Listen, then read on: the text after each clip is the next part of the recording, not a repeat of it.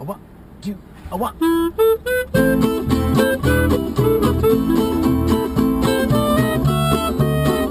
Welcome to Grape Minds, a wine centric podcast where two wine loving friends take a look beyond what's in the glass. We also explore the stories, the culture, and the history behind the wine.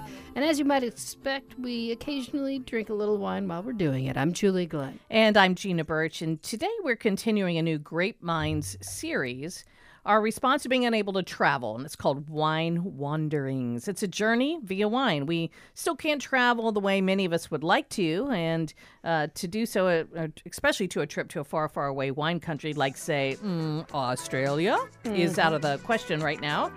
So we started last week with possibly the furthest point from us being New Zealand, where we drink Sauvignon Blanc virtually with Brent Marris from Marisco Vineyards. And today we are island hopping, so to speak. We're going right next door to Australia, and we're actually sharing a bottle with a woman who is the Florida importer and distributor of Brent's wine. Um, she is not a Kiwi, just letting you know, she's an Aussie. Jane Utley. Hi, Jane. Hi, Gina. Good to Hi, see you. Julie. It's so good to have you here. Oh, it's a pleasure to be here. Jane is the founder of Unfiltered Unfined Wines, a Florida based import and distribution company, and she has quite a history when it comes to importing, distributing, and selling wine, particularly those from Australia. I bet that was quite the roller coaster ride. it was an amazing and and still is an amazing um, ride. Heartbreaking at some point, I'm sure, too. Mm, I didn't actually realize there was a recession until um, there was a recession, Until it was at your doorstep. something like that. Yeah. Yeah, so you know, let let's talk about that before we get any further since we brought it up. You know, there was a time when Aussie wine was like the belle of the ball and it was everybody wanted it, couldn't get enough of it and and it fell hard and fast. What happened with that? How did that come about? You were in the right in the middle of it. I was right in the middle of it. I started importing Australian wine uh, in in the mid '90s, and it was you know everybody wanted uh, Australian wines. They wanted Shiraz. It was the flavor of the month, literally for ten years. And uh, after you know, so mid '90s, you couldn't you couldn't keep it in stock. It was just incredible, insane. Everybody wanted Aussie wines. They wanted Shiraz. They could say Shiraz. They loved it. And then in like kind of late 2007, something was happening. And, um, you know, there was a recession coming. There was uh, the Aussie dollar, you know, did a, did a, whatever it did. And we all ended up in a situation where all of a sudden there was so much Australian wine and other things became the flavor of the month after a decade. So that's kind of where we ended up. And everybody in Australia was going like, "Well, what's happened?" Like we were so popular, so we upped production, and now we have all this wine. And now we need to sell a ton of it in order to make what we used to make because of the economy. That's exactly what happened. We had wines that were scoring 100 points from, you know, the big reviewers and they were um, you know, 100 points and 100 bucks plus. And then we uh, had a whole bunch of wines coming in with um, we called them the critter wines. That's what I was going to say. You you've had you went you were had a really big scale there. You had those hundred points like the the Grange, and then the critter wines. The critters, They were named after all the kinds of animals. The Yeah, yellow yellowtail. yellowtail. I mean, let's not. That's uh, the big one. Let's name names here. Let's come on out with it. well, there was just lots of names. You know, something was called kangaroo something, and something was called wombat something, and something was called, you know, koala something. And it's like, yeah, all those nice animals that we know from Australia that you know you can't find anywhere else in the world. So they just started naming these wines, you know, th- these names, and that's why they became known as the critter wines. And they're all retailing for under like six bucks a bottle. I never saw the wolf spider wine. Wolf spider. Ooh, I think I got bit by one of those over the weekend. My arm's still swollen. That'd from be the it. funnel web spider Yeah. wine. well, on the on the other the flip side, the other part of that equation with those critter wines and you know the rise and fall and the big disparity between the hundred. Two hundred dollar bottles of Shiraz and the ones that were six is a lot of those six dollars were just crap. You know they weren't really good, and so then then people started thinking, oh well, is that what it's supposed to be, or I don't like that, or it's cheap. And I think it kind of diluted a little bit some of the really good and that happens all over right it happened with malbec in in, Aus- in argentina it just happens when you have that It demand happened with Merlot, Merlot, in California. Everybody loved it, loved it, loved it. It just oversaturated, and then production went up, and then quality went down as a result of the giant amount of production. Mm-hmm. But meanwhile, you always have those ones that hold strong, they stay small, and they continue to stick with quality instead of quantity. Um, I completely agree with that. There are certain Australian brands that no matter what has happened, they're still there. They're iconic. Um, they're not going anywhere. Like And what we have in our glass. exactly, d'Arenberg. yeah. And this is one that you bring in? This is this is um one of my favorite um wines. Uh, this is called Stump Jump, um, and it's a red blend. And I think uh, we've got the Shiraz, Shiraz oh, in our glass Shiraz. first. Oh, yeah. we're going to talk about the Shiraz. we- so that's hundred percent Shiraz. yeah. It's Um, great. but little bit about stump jump and what stump jump means because a lot of people just go like, well, what does stump jump mean? Mm-hmm. Well, in Australia, there's a lot of um, I'm going to call it bush, but you know, you call it a forest, but it's lots of bush. And they gave people land, and it was all just like covered in forest or bush. And so they had to, they wanted to break down that land to be able to plant crops. They needed to be able to pull down all those trees. And so they would um, have to somehow work out how to um, make uh, the stumps of there. They cut down the trees, but they had to make the stumps go away. So some, and, and I don't know who that is, and I need to look that up, and I probably could look it up in about two seconds. But um, a, a piece of equipment was developed called a, a stump jumper, and so they were able to just jump over those stumps to keep plowing that land to make sure that they would be able to grow crops on it, and that's how the, the the name stump jump came about. That's interesting. Um, I love that story because people have asked me. I've seen it before. The bottle looks like an eye chart, so it's something that really stands out when you when you see it on the shelf. And you've really got uh, yeah, Stump Jump has the Shiraz, the GSM blend, and a white blend as well. But Shiraz is kind of when I think of Australia, that's the grape I think of. I mean, that's the one that uh, it's it's the moneymaker. It's it's planted in almost every region, and I think it it goes back to like the 1800s, doesn't it? When it was planted. Actually, I think that um, you know, it, Shiraz wasn't obviously native to Australia. Anything that um, any any grape varietals were brought to Australia from other countries, but Shiraz really stuck. No matter where you planted it in Australia, it grew voraciously and um, was very successful in so many different wine regions. I don't think there's a wine region in Australia that it hasn't really worked. Even in some of the cool climate regions, uh, Tasmania and Victoria, I think they can grow a little bit of Shiraz. In fact, I think the Victorians would probably be wanting to like um, feed me a lot of Vegemite right now um, if I say they can't grow Shiraz in Victoria. Maybe they do some super spicy ones, I would imagine. Yeah, because of the cool, more cool Yeah. climate, they're going to get some more of those spices. Yeah. Um, so depending on where you grow it, you know that that you know the the, the heat index, um, you know you're going to get. You know the Barossa Valley is going to have a lot more. Um, it's it's going to be a little bit more alcohol, huge fruit. Um, whereas when you're growing it in a much cooler climate, you're going to get some more of those kind of white pepper and spicy, spicy notes, more uh, th- those types of notes. I was really interested to learn. I'm sorry, I didn't mean to cut you off. Um, but I uh, I was really interested to learn when doing research uh, before we came in is that in Barossa they have the what is believed to be the oldest Shiraz vines because they're like from the 18 somethings. 1843, I believe. Perhaps Maybe. maybe. Maybe. I couldn't. I had that. I was really Vegemite for surprised. I thought it would have been like um, over in France for some reason. well, But, uh, but, yeah. but they came originally from Persia, right? Well, the, w- w- yes, um, but one of the things about the Barossa Valley is you just have, you know, um, a lot of people from Germany, which is kind of kind of interesting when you're thinking about the wine industry, and you know, you know, when you think about Germany and, and the gro- grapes they grew there, they're much more cool climate than the Barossa Valley.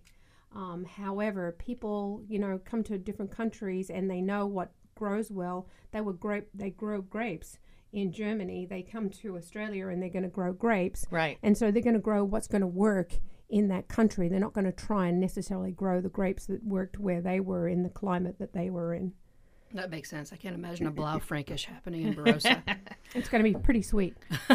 Well, you know, you look at Australia and it's a big ass country, kind of like United States, right? So I we mean, it's huge. I said earlier, island hopping, as if it's just an island. I mean, it's No. a giant com- It's just- continent. It's huge. huge. So, w- what are we talking about when it comes to regions? We mentioned Barossa, you mentioned Victoria.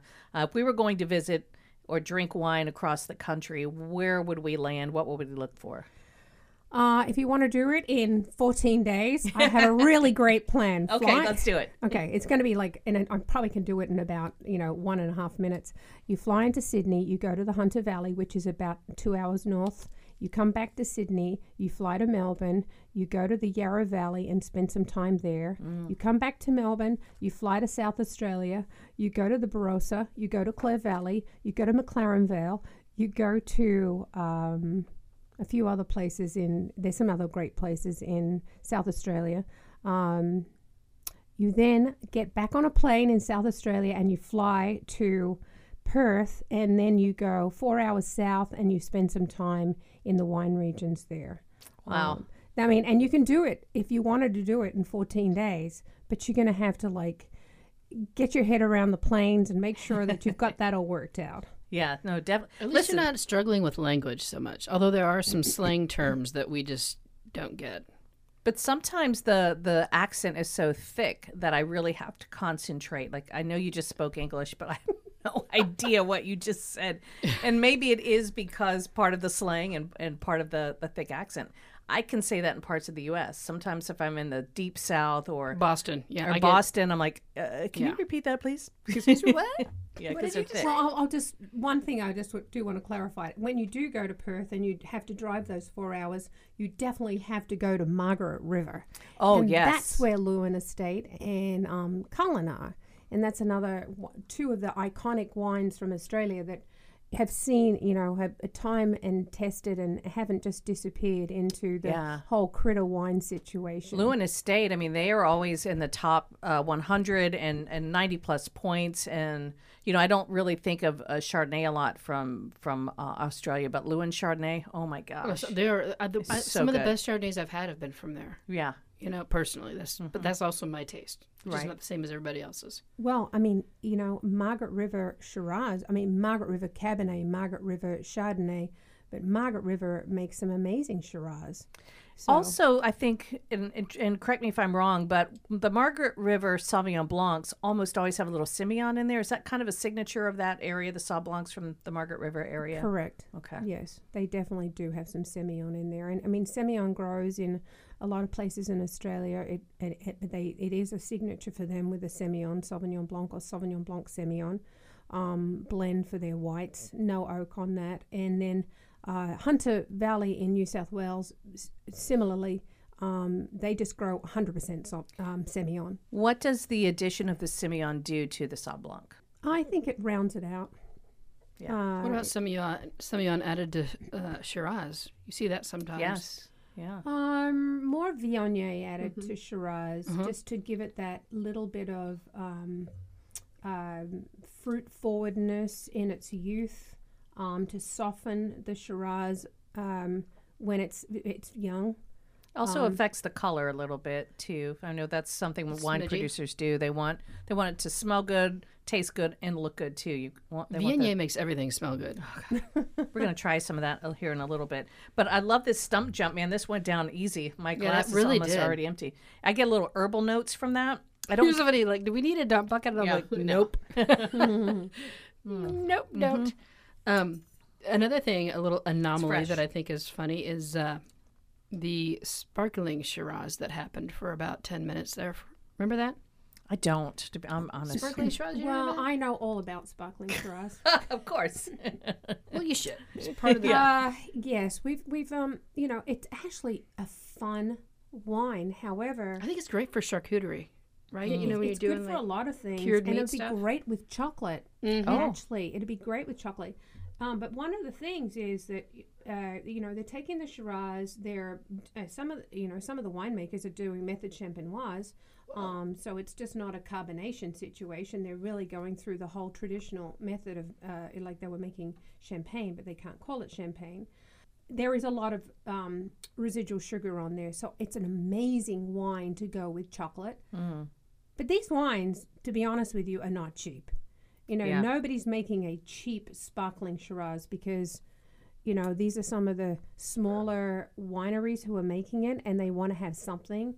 that is in their kind of repertoire and portfolio that's actually going to be able to follow on at the end of a meal that's got you know all that lovely you know it's got the bubbles mm-hmm. it's kind of pink and it's red and it's got you know it goes great with chocolate and dessert uh, they're not charging um, they- they're it's not cheap Well, Let's put it stands to reason it's not like you're making pallets worth of it, you know, because you're not going to No. have huge commercial success with something like that. It's kind of more of a niche thing. So you're only going to make a little bit. So if you're making a small amount, you don't have that volume, you're going to have to make it up in your margin. and they're fantastic i mean they really are fantastic and I would love to try that. And and you know think about it with crème brûlée it Yeah. doesn't just have to be chocolate crème brûlée Yeah, caramel would work with that. oh yeah you like There's all- berry. You think about berries Yeah. and caramel. i know i'm getting hungry I know, and you get the Well, fat let's with let's creme move on to the food then. Oh yeah, let's discuss food. So Before we get rid of our Shiraz, yeah, you brought us something that's chocolate. I gotta taste it. I just mm. stuck my knife in the jar. I'm sorry, I'm a little late because I already mm. killed my Shiraz. Okay, pronunciation: Shiraz, Shiraz. Do you care? um um like i say tomato so i say shiraz but i can say tomato too and so i can say shiraz um, it, it's you know depending on where you are from in australia and who you're talking to in australia like you know i talk to aussies like you know every you know week and if i'm talking to somebody in victoria i'm probably going to say shiraz. If i'm Oh, talking Shiraz, to some, shiraz yes. shiraz if i'm talking to somebody in you know sydney i'm probably going to say shiraz. If i'm talking to somebody in queensland i'm probably going to say shiraz. Uh, So okay, so would Victoria be a little bit more Britishish, and then uh, yes Sydney being that. a little bit more Aussie Aussie? Yeah, um, to to make a kind of uh, comparison of, of cities, I would say that Melbourne's more like San Francisco and Sydney's more like LA. Okay. Oh, okay. Just to give you a kind of feel for the personalities of the of the of the cities. Mm-hmm. Big country cuisine is a big deal. Um, um, I talking about this chocolate because I haven't seen this before. you know, when we think about when I think brand about Italy snacks. and those types of you know Europe, Europe, I think about Nutella, Mm-hmm. the Nutella spread. The U.S. definitely peanut butter. Uh, what is this Crunchie spread? Crunchie is a bar, and I've never seen Mm-hmm. this before. It's a um, it's it's English, isn't it? A, a Crunchie bar is more English, or is it a, or is is it Aussie? Uh, as far It's as from I'm, Cadbury. As far as I'm, I know. I know- I know what you're As far say. as I'm concerned, it's Australian. Australian. I've been eating uh, Crunchie bars since I was a kid, and um, I found this thing online because I was looking for Crunchie bars. You know, I live here in, in the US, and I was looking for Crunchie bars, and it's so hard to get it. And I saw this thing online. It's like Crunchie bar spread. Anyway, I bought like six jars of this stuff for Christmas and gave it out to my Aussie friends as gifts. And um, I did keep one jar, which we're actually ta taste I testing just stuck a knife in there and. oh and it, you know, for those of you who know what a Crunchie bar tastes like, this stuff's pretty cool when it comes to kind of tasting like a Crunchie bar, putting it on, you know, bread or toast or whatever you want to do. Oh my God. Manufactured in Belgium, it says. Of course, well, it's chocolatey thing. manufactured in Belgium, I, I but trust them. Yeah, I trust him too. To It's my chocolate. actually pretty yummy, and it does have those like nice pieces. Of those of you like know what Crunchie bars are, has those really nice pieces of the crunch, and I can hear Julie crunching on it Yeah. right now. right? I had I crunched some earlier. Is that Tim- Mike picking it up? I, I didn't really hear it as much, but I have my, That is my good, headphones man. down. I would know, right? eat the heck out of that. Tim Tam is another dessert, right? Another of those cookies. They- Are the, they- we call it a biscuit, A biscuit. but I know um, I know it's called a cracker, but it's really not a cracker because a cracker is something that's salty. to Salty. me.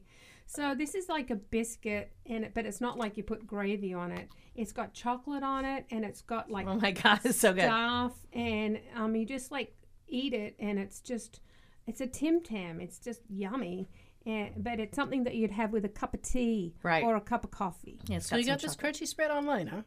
I got this online. Yeah. Hey, I'll go in. I'll go in on some with you, and we'll I'll share go in on a shipping, Julie. for sure. I got, I got to. I've got some uh, Br- uh, British friends who love crunchy stuff, so I'll, that'll be a gift for them. We'll, Oh, that'll be a great surprise. I'll, I'll tell them not to listen to this podcast right away. also, um, uh, something when I think of food, and then we're going to get to like other other like stuff you grill and kangaroo and all that, but um, veg. sorry, Vegemite. as long as we're not eating Sorry. koalas, I'm okay. no, we're not eating koalas. I refuse. I draw the line. But when I when I Vegemite, Let's just I what Let's it- just go there. it's a dark brown. It's like isn't it made from yeast? Like wasn't it leftover brewer's yeast? Is that where it came from? And Yeah, that's exactly God, what it is. dang, and, and you know that's- what? It was Australia's version of Marmite, but Marmite is just like not anywhere near as good as Vegemite. oh, oh she's throwing down the So, uh, gauntlet. Yeah, I am throwing down the gauntlet. It's a completely different animal, and it's so much better because it doesn't have any animal in it. It's just you know, it's like really like vegan. Vegemite. Yeah, it's like vegan. Everybody. yeah, it's it like is. It's from yeast, brewer's, Yeah. brewer's yeast. And it, you know, the reason we eat it is because Australia, in the main, you know, the people who are working out in the and on their farms and you know the farmers, it's pretty hot during the day and they're sweating and stuff like that.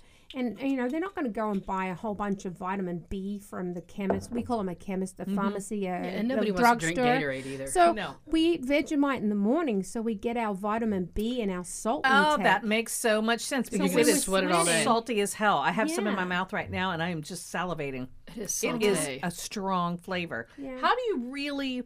How are you really able to enjoy this? Because I think Americans we like to slather. We like three times as much of everything: sauce, butter. But this, you just are supposed to just do a little schmear on it, right? I just do a schmear on it. Uh, but you know, for Aussies, I don't. You know, we we put a big slather on there because we're just used to the taste. So it's more about if you're used to the taste, you can kind of cope with it. And and actually, I like to. Up, I mean, like you know, I just up it. You know, with my friends who would have used to it. You know, every time they come over, I'll just add a little bit more, so they kind of get to the point where they're used to having, you know, a decent dose of Vegemite. now, what wine would you pair with with a Vegemite? I just thought. What did you bring in for us? I the d'Arenberg Hermit Crab. It's a white wine. It's Viognier and Marsanne, predominantly Viognier. So you're just getting that really nice, you know, um, fruity characteristic from the Viognier. Holy hell, And that's then- salty. And the and the Marsanne. Oh, you went back in, huh? I went back in for more. I got a big bite. and the Marsanne is just like just pure, just beautiful fruit. And so it, it for me, you know, we have breakfast, you know, we put Vegemite on toast is basically what we do. With butter too, right? with lots and lots of butter. You have to have the butter to kind of Y- y- absorb it, Yeah, and the, the butter's a very important you component. got to have some it. fat in there. You got to have the that. fat. Well, the bread's the fat, but then the, the, the, the butter does it. But then, you know what? We like to eat fruit at breakfast. Uh, but this way you can just drink your fruit. so, so you you just Fermented fruits, just the same. Exactly, exactly. So the Viognier and the Marsanne in that uh, the the d'Arenberg hermit crab, they just add that really nice peach, the, all those really nice, you know, um, peach and nectarines and mango kind of flavors. So you're just getting your like little fruit bomb at the same time that you're getting your Vegemite. I think this wine has a nice uh, a textural feel to it as well. With that, that something that the the Marsanne has a little weight. The Viognier is always so, you know, floral and in, in even a little bit oily at times. I, I find, and but this one is, it's got a great mouth feel and it really does go well with Vegemite. I have to no, say. No, it just cuts straight through Yeah. it. Oh, It's- yeah, it it's, does. It's beautiful. Which and it- it takes some muscles to cut through some Vegemite Yeah. because now I keep the eating Vegemite's it. super for it. Well, you're eating stop. the Vegemite or you're doing the Crunchie? Oh, I'm on the Vegemite now. I'm going to follow up with Crunchie to get the sweet to get rid of the And that crunchy spread, I am getting that. But if you uh, would like to check our YouTube channel or um, check the Unfiltered Unfined website for a video of all of us actually trying the Vegemite for the first time right before we did this podcast, and uh, our reactions are worth a few Humorous. dollars. Yeah, thank you for making us sandwiches, Mom. Yeah, she made Sammy's You're for us. welcome. Vegemite Sammy. You know, you, we were talking earlier too about you know a nice crisp, uh, fruity wine, something that cuts through salt. And for me, I always think of bubbles that cut through salt, but not champagne with this because it's so yeasty, the Vegemite. And if you have a yeasty champagne, I think it would just it would just fight against each other. Yeah, you were. We were talking about this as an, an ingredient in cooking. Oh yeah, what would you do with that for very cooking? much like Oh a bouillon goodness. almost because of the salt Yeah. situation. But I was like, this could really help. I mean, by the smell of it, if you can't get your roux brown enough when you're Mm. making gumbo, this might be something to push you over the edge. But you were mentioning Worcestershire. Actually, you know, Or anything that Chestershire. you, you know, everybody says um, use Worcestershire in like you know when you make a chicken pot pie. Um, that it's like the secret I have to have some ingredient, more hermit crabs. s- complete secret ingredient in chicken pot pie. Just like a couple of splashes. Worcestershire sauce is used in so many things. Just a couple of splashes, you know. Chefs will just tell you it's just that little secret ingredient.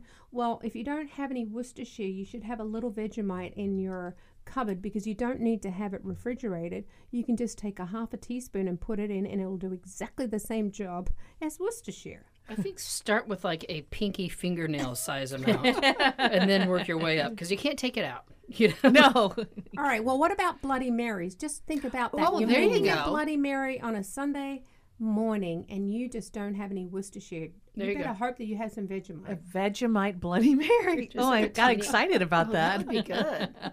I That'd be awesome. What other foods are we going to eat when we go to Australia? Are, are we really eating kangaroo? Let's talk about it. Well, if, you- if you're going to eat kangaroo, it needs to be Slathered in Vegemite? no, okay. absolutely not. Stewed Actually, I in a may Vegemite think broth? about doing something um, in the sous vide with some Vegemite. That could be interesting. However, eating kangaroo is, you know, not a national pastime in Australia. Thank God.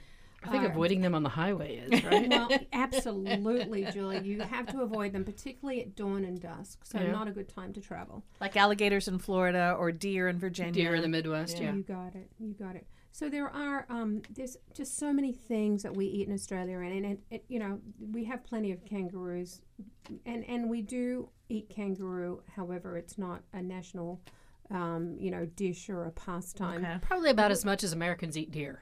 You know, not a lot of, of Americans really eat deer a lot. You know. Unless you're in the country and you're curing it and you're Yeah. And that's like and you- jerky you out of it. So one of the things everybody needs to understand about Australia, it's you know it, it is five sixths the size of the United States. However, pretty much eighty. It's like some in, incredible number, and I don't know the exact numbers, but I think it's around eighty percent of the population live within 50 miles of the sea. The, the, the country is girt by sea. That's our national anthem.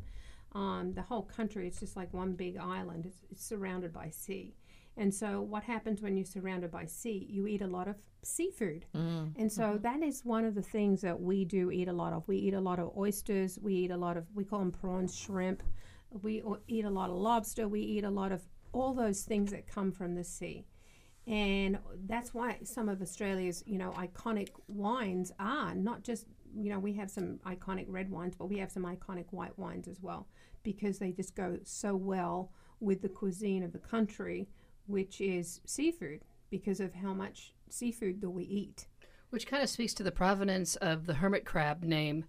The oceanic deposits from millions of years ago left little hermit crab shells all over the place, and that was what you told us earlier. I didn't just know this. No, you can You told you us earlier that um, yeah, because I did some research. I'm so smart.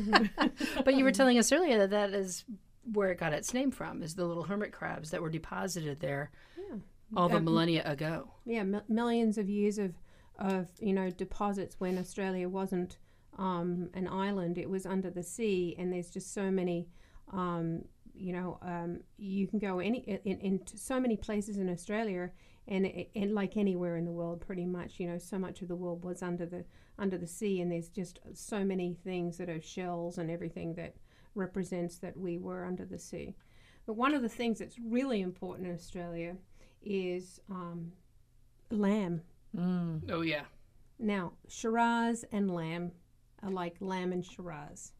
You know, it's, I'm glad you said that because like peas and carrots. Yeah, because a lot of people think you know, friend here, Pinot and lamb. I, I see that. All I always see people paired- going towards Malbec because then they go South America Yeah, on it with the Malbec and lamb. But I mean, I think Shiraz I'm and lamb I'm be- always going for that. That's why I thought when well, I've seen it paired a bunch Pinot, and I'm like, I'm not sure why. I guess I, I don't get Pinot and lamb. I wouldn't do that. Uh, maybe because of the um, s- depending on where the Pinot comes from, but the acid in it. Some of them can be really acidic and nice, uh, bright, gaminess bright off. fruit.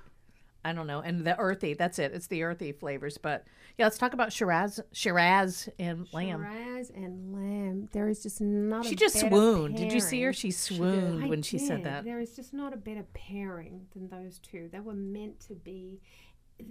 I mean, they were meant to do it because if you, you know, there's so many vineyards, Shiraz vineyards in Australia, and they have sheep running through there. Mhm. There's a reason things work together. Yeah, know? symbiotic relationship, right? Absolutely. And, and, and, and some of these smaller wineries, uh, vineyards, they actually have sheep running, you know, well, not running, but just like feeding through Fertilizing. fertilizing and feeding and eating the weeds between uh, the Shiraz vines. Right. Uh, and so it's just like, it's just this incredible thing that really works well together. Right. Uh, you mentioned Julie. You had you did some research and you said you saw beets. Yeah, beets are a bit. What's up with the beets? They put beets on burgers down there. Oh my gosh. Let's talk about an that like- Australian burger. Is that a pickled Pineapple. beet? Is it a pickled beet? hmm Oh yeah, yeah, yeah, yeah. It's like no, there is no better hamburger than an Australian hamburger, With a pickled beet on it. and it doesn't have anything to do with lamb. So you just get a beef. It's like a beef patty, and then we put beets on it. We we call it beetroot. Yeah. Beetroot. Well, it is a root, yeah. But you know, but it's, probably its full name. Um, yeah, it's like it's um uh it's got vinegar. It's vinegar. on Yeah. it, whatever. Yeah, pickled. And then we put pineapple on there. A What? piece of pineapple, and then You're we losing put, me at the pineapple. I get the beet, but I'm not sure about the And then- pineapple. Is this we where have, like- pineapple on pizza came from? That's on. Um, yeah, I know it says Did your Hawaiian, people- but I think it's really Australian. so, so then we put pineapple on, and then we put an egg on, and then we Oh, put sh- like onions on there. No, not it has to be cooked onions, and then we just like Just Smash and it. and then we just drink whatever we want.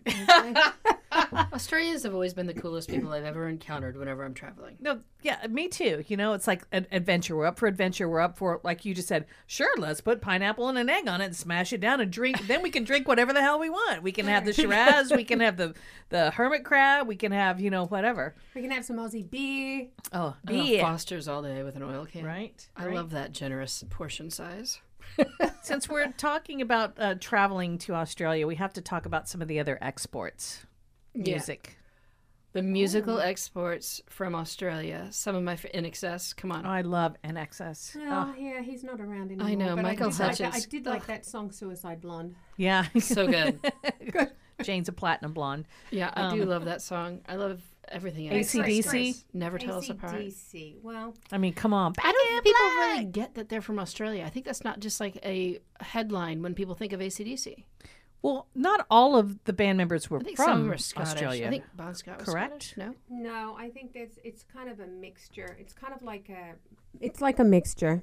a blend, like It's a good ki- no, it's blend. like a, a mixture. Some are Um, from England, right? Mm, um, what do you say when it's like um, the breeding? Hybrid? Oh, incestuous? No, I'm not saying it's incestuous.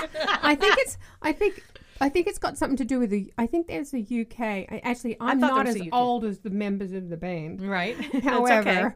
I know some of them came from Australia and some some came from the Scotland. UK. And some of them live in the community where we are recording this show right now. So, Oh my gosh, There my you daughter go. loves Thunder, the song. She's ten. Thunder. That's like, that's her favorite. Yeah. I mean, I mean, they're iconic. I think I just put it on my phone, so I'll probably listen to it on the way home. There you go. Mm-hmm. We've got Crowded House, of course, Men at Work, and that's when I think of the Vegemite sandwich. Yeah, nobody in America knew what a Vegemite, Vegemite sandwich, was until that song. Oh my gosh. Well, I think actually the funniest thing about that song is does everybody hear about the women and the chundering and the plundering? I know. what about the didgeridoo? The didgeridoo is um, a an Aboriginal instrument that they have had for a millennia, um, and it makes a specific sound, and it's a very deep and you know Im- important sound to the Aboriginals, and it's it's very special. the didgeridoo makes me wonder how well integrated are Europeans in Australia with the indigenous uh, persons there? Is there any kind of integration? I, I think that you know things have improved. Yeah. I, I think that it's you know um, we actually just had Australia Day a couple of days ago, the 26th of January, and um, Australia Day is about when the first fleet arrived in Australia, and there was 11 ships. They arrived um, on in 1788 in Botany Bay, and that's where they, they rose the um, the British flag, um, and at that time they they raised that British flag but there were, you know, the the indigenous indigenous people there, and there were three different tribes in just that that area where they landed in Port Jackson, which is now known as Sydney Harbour. Mhm. And so it, it, this has been a very, it's been an a very difficult and um, you know things that have happened and um, you know I'm not here to um, stand up for any side because nobody needs to be stand up for the indigenous people own the country. Um, I will say that. But, um, people have tried to make amends and there's a lot going on in, in that area. Um, however, you, you we've done this many many times. We we just walk into countries and say, well, we now own it. Well, there was an enormous worldwide culture of colonialism and imperialism. Yes. And there's no escaping that that is what has happened in the past. It's just interesting to know how people are dealing with things as they the move present. forward. Right. And and that's very important because you know these people didn't deserve to have their lands taken away, but this is what ha- has happened with you know the colonialism, as you as you put it, and Mhm. and the things that have happened, and we need to take care of the people that were their things were taken, you know, their land was taken away from them. Whose entire life and everything, culture and identity, was kind of, I don't want to say squashed or robbed, but definitely suffused. Held down a little. Um, definitely, yeah, held under wraps. But um, yeah, we were talking with um, Brent Marris on our last podcast in New Zealand, talking about kind of trying to embrace the um, Aboriginal, not Aboriginal, but the native the Maori culture. Oh, yeah. Yeah, it's really interesting. I mean, we all look at us here in the United States. You Mm-hmm. know, we have uh, Native Americans here in the United States that uh, they didn't deserve what what happened, but here we are living here well after any of that occurred, trying to make amends, and it's it's uh, it's a whole nother podcast Yes, that in is a different genre. I know, and and you know, I mean, there's the Trail of Tears here. yeah, But then Oh, you yeah. have what um, you know one tribe, one Indian tribe has done, and I mean they own the Hard Rock cafes around the Hard Rock Rock around the world Right. because they're just an amazing, and they're from And they're doing Florida. Yeah. you know. yeah. So- Oh man, this has been awesome. It's been so much fun uh, talking to you. Uh, real quick, uh, let's let's tie the loops together here. Where are we going right now with Aussie wine in the states and around the world? Have we recovered? Are we reinvented? What what is it looking like? we definitely reinvented. Mm-hmm. Uh, the iconic wines are not going anywhere. Uh, I feel that uh, they're, they're definitely coming back. I think that the um, uh, uh, th- there's a new generation of Americans who have been through, um, you know, um, a lot of uh, Australian brands and seen it and done it, and then we've got a new generation here who are looking at. Um, th- they're not just looking at what's happening in Australia or Argentina or Chile or any other country. They're looking for wines that they enjoy drinking. And Australia is at the top right now because the wines are, you know, well priced and very, very tasty. And um, I hate to say it, but I think their parents probably told them that there's those wines were really good. I remember drinking those. Yeah. So As a Generation X person, one of my first favorite red wines was a Shiraz from Australia. Yeah, I just thought it was like, oh, this is so good. it's so good. It was the best thing I ever had. So, um, you know, on that note, we just need to tell the parents to tell their kids those th- the Shiraz from Australia is amazing. Right. Because now that we're in the age where we could have kids that could drink, that's so scary. scary. But uh, I love. Thank you for sharing the d'Arenberg wines, and thank you for making us Vegemite sandwiches and bringing in your Crunchie spread. Oh, the Crunchie spread is uh, a revelation. yeah, it is. Oh my so gosh. that. And Um, uh, spreading yeah, the love. So Yeah. much fun. I, what, before we go, if we travel to Australia, is there a place in Australia where people are not cool? Because I mean, I could point to places in America where I would suggest Skip it. maybe if you're not from the United States, maybe just don't go to that city. just 'cause say it might not be the best one. I don't want you to call out any particular entire. Is there like a a place to avoid? Absolutely not. Everywhere in Australia I'm is telling cool. you. I mean, I mean, honestly, been so men at work said, "I come from the land down under," you know, and and you can go anywhere around the world and say, "I come from the land down under." You don't have to say that I come from Australia. You say, "I come from the land down, under," Yeah. and everybody just goes, Okay, you're cool. I'll give you a Vegemite sandwich. They're- I mean, they just they're just so that I- what is it that makes Australia so cool? And I think that that kind of helps with the in the United States market that Australians also label their wines in a way that makes sense. I'm sitting here looking at the Stump Jump, and it's a Grenache Shiraz Mourvedre blend right here in front of me, and it's clear as day. And Americans appreciate the non-complicatedness of being able to look at a label, see what grapes are in the wine, and not have to like De- decipher. figure out the geography and the regional cuisines and then understand, oh, yeah, this is probably a Pinot Noir. You know? Well, I think one of the things is Australians like to travel mm-hmm. because we're so far away from everywhere. so anytime we travel, it's not like we're traveling for you know an hour. If we go to New Zealand, it's a couple of hours. But you know, um, there, there's another whole podcast in the New Zealand Australian thing. It's kind of like Canadian and um, American. American. thing. Um, so I'm just going to leave that one alone. However, when when it, Australians travel, they have to travel for a long time. So they're really used to traveling and they love to travel. And so um, when they travel, they know that they've gone somewhere that's a long way away and they better be nice to everybody. And make it count and make the effort count, right? And, and they want they want people to come and, and see Australia as well. So when Aussies are traveling, we call them we're Aussies. Um, when Aussies are traveling, they want they are actually really good ambassadors for their country, and that makes people want to go to Australia. yeah. And I know- do. I'm dying. It's on my bucket list. Will you Yes, take uh, us? Yeah, my Yeah, husband's oh, trying to get me to move absolutely. there. Well, you're going to move there? I can help you. Well, you know, you know, Ro, he wants to move there. All he wants to move anywhere. Jane Nutley, again, is the founder of Unfiltered Unfined Wines, a Florida based distribution and import company, and an Aussie, a proud Aussie. Thank you, Jane, for being with us this morning. It's been a pleasure. Grape Minds is produced at WGCU Studios on FGCU campus in Fort Myers, Florida. Our producer for online media is Tara Callaghan. Grape Minds theme music is from Kansas City band Victor and Penny. The song is You'd Be So Nice to Come Home To by Cole Porter. To get in touch, check us out at grapeminds.org. For Julie Glenn, I'm Gina Birch. Thank you for listening. You'd be all that I could desire.